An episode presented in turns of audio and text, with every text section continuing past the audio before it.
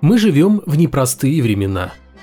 Глядя на то, что творится вокруг, с этим вряд ли можно спорить. Да и простые времена мы вряд ли когда-то видели, так что и сравнивать не с чем. Но жизнь, тем не менее, продолжается.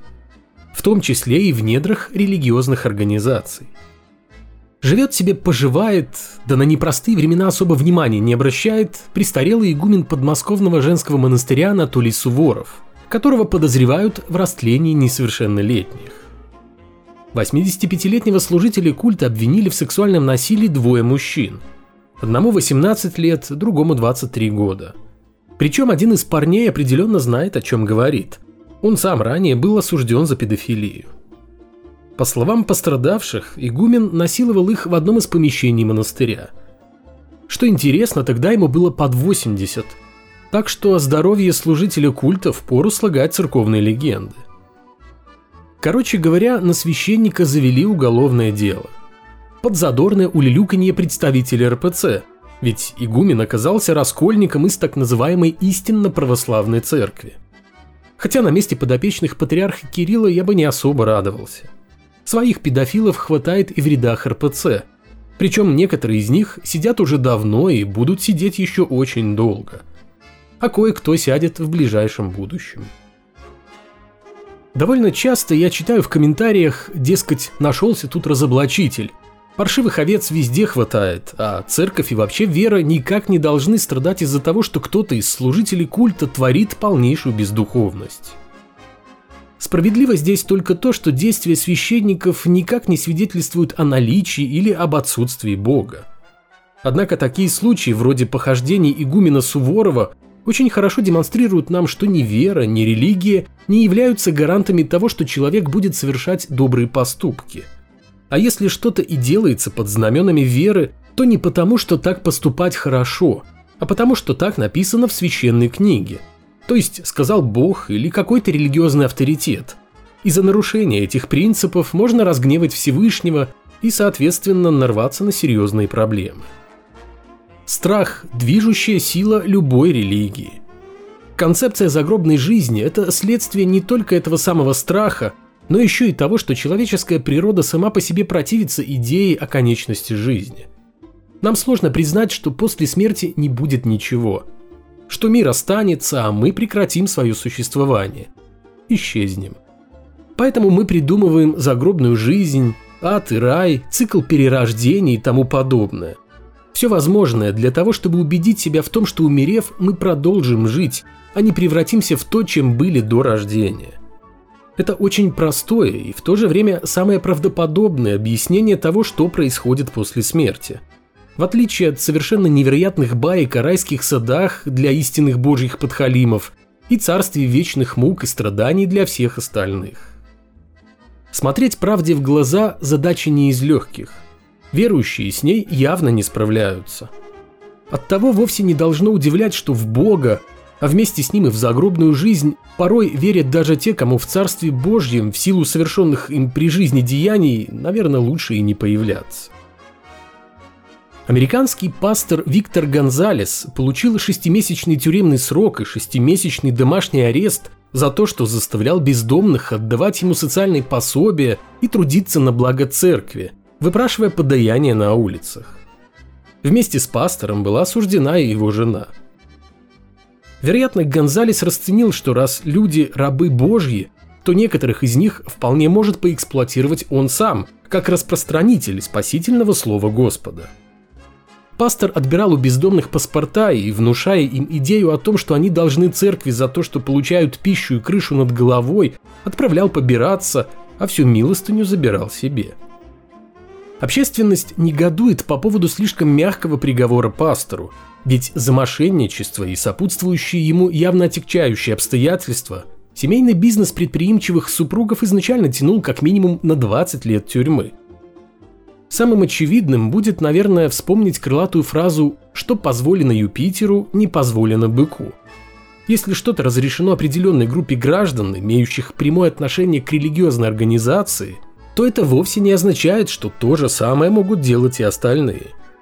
А если в своих деяниях вы еще и прикрывались верой, как это, судя по всему, делал пастор Гонзалес, то удивительно, что его вообще не оправдали и не заставили извиняться перед ним всех тех бездомных, кого он обманом и угрозами заставлял батрачить на себя, прикрываясь нелепыми сказками о Боге. 31 декабря 2022 года умер бывший папа римский Бенедикт XVI. Его похоронили 5 января, а уже через несколько дней могила понтифика-пенсионера была открыта для посещения. Тело Бенедикта похоронили в тройном гробу. Один из них изготовлен из кипариса, он заключен в цинковый гроб, а тот, в свою очередь, в дубовый саркофаг. Примечательно, что останки Йозефа Ратцингера покоятся в гробнице, где до 2014 года лежал папа Иоанн Павел II, а до него Иоанн XXIII. Оба наместника бога на земле пробыли в склепе недолго.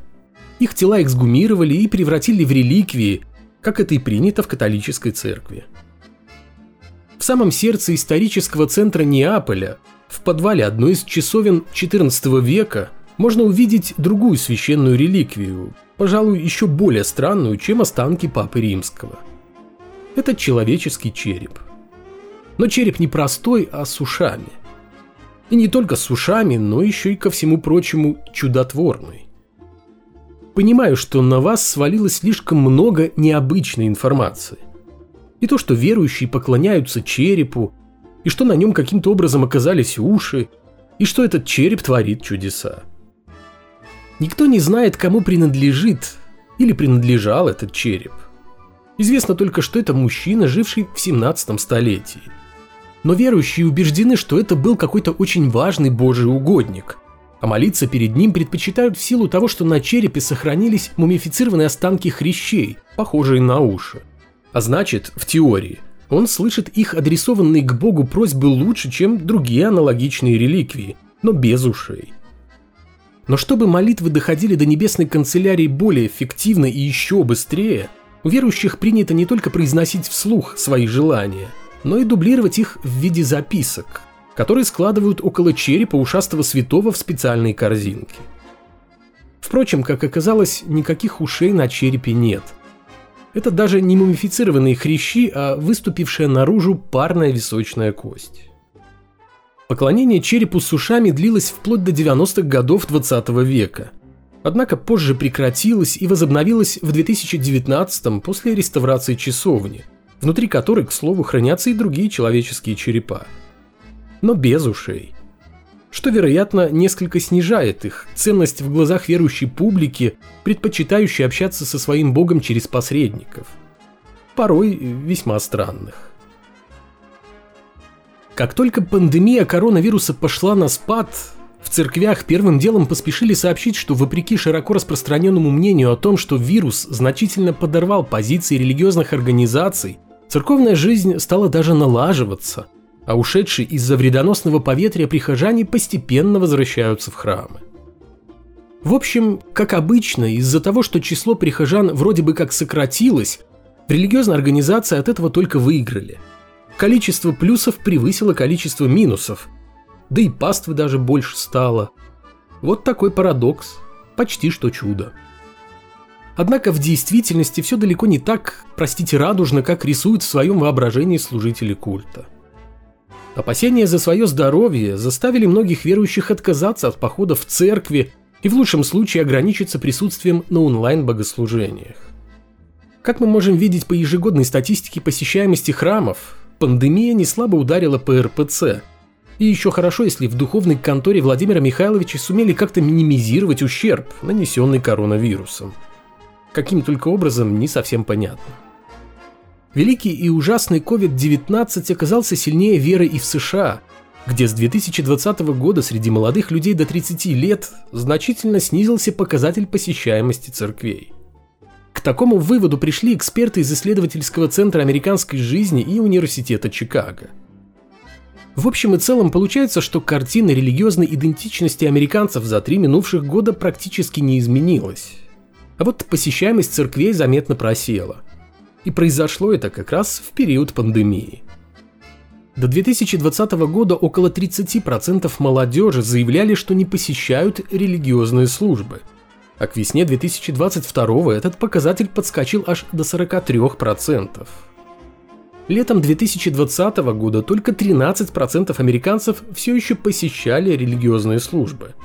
Спустя два года их стало уже 27%. Но это все равно намного ниже показателя посещаемости до пандемии. Причина снижения посещаемости церквей вполне очевидная. Потеря интереса к религиозным мероприятиям. При этом, разумеется, часть из решивших не возвращаться в церкви сохранили веру в Бога но, видимо, предпочитают самостоятельно устанавливать связь с Господом посредством молитв, отказавшись от услуг посредников.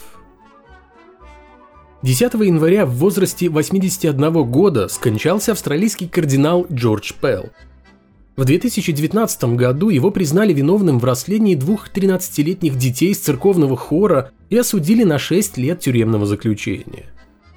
Спустя год Верховный суд Австралии оправдал служителя культа – объяснив такое решение тем, что после повторного изучения документов по делу остались разумные сомнения в том, что преступление было совершено, а вина кардинала стопроцентно доказана. Кардинал вышел на свободу, но вскоре стал фигурантом нового расследования случаев педофилии в 70-х годах. Журналист Сандро Маджестер уверен, что именно кардинал Пелл является автором нашумевшей в недрах католической церкви тайной, секретной, назовите ее как угодно, записки, в которой время правления Папы Франциска названо катастрофой для религиозной организации. Документ распространился в Риме в начале 2022 года, а в марте был обнародован в СМИ тем самым журналистом Маджестером. Автор текста, некто под псевдонимом Демос, утверждает, что католическая церковь оказалась в глубоком кризисе и видит решение проблемы в избрании нового главы Ватикана, который восстановит порядок и ортодоксальность. Далее идут долгие рассуждения насчет того, насколько церковь отдалилась от учения Христа и жалобы на постоянные нападки на религиозные ордена, якобы остающиеся единственным оплотом традиционных христианских ценностей. Загадочный Демос уделил внимание и финансовому положению церкви, что вполне ожидаемо, если им действительно был кардинал Пелл, ведь последний одно время являлся казначеем Ватикана. С финансами у представительства Бога на земле далеко не все хорошо, если верить Демосу. Он пишет, что бюджет католической церкви трещит по швам, терпя серьезные убытки от неграмотных инвестиций в недвижимость. Прекрасно понимая, что авторитет и значимость церкви во многом зависит от ее экономики, автор записки призывает к немедленному проведению финансовых реформ в Ватикане. Пишет Демос и о той серьезной опасности в виде секуляризации, которую, по его мнению, религиозные лидеры сильно недооценивают. В качестве примера того, как секуляризм отвоевывает свои позиции, Демос указывает на значительное сокращение числа католиков – Впрочем, Пеллу, как кажется, не было никакого смысла критиковать папу Франциска. Именно последний, как мог, защищал высокопоставленного служителя культа, когда над ним висело серьезное обвинение в педофилии. Хотя, как все обстоит на самом деле в этом благочестивом паучьем гнезде, мы, конечно же, не знаем. Да и не нужно. То, что нам уже известно, заставляет относиться к церкви так, как она того заслуживает, а не так, как хотят служители культа.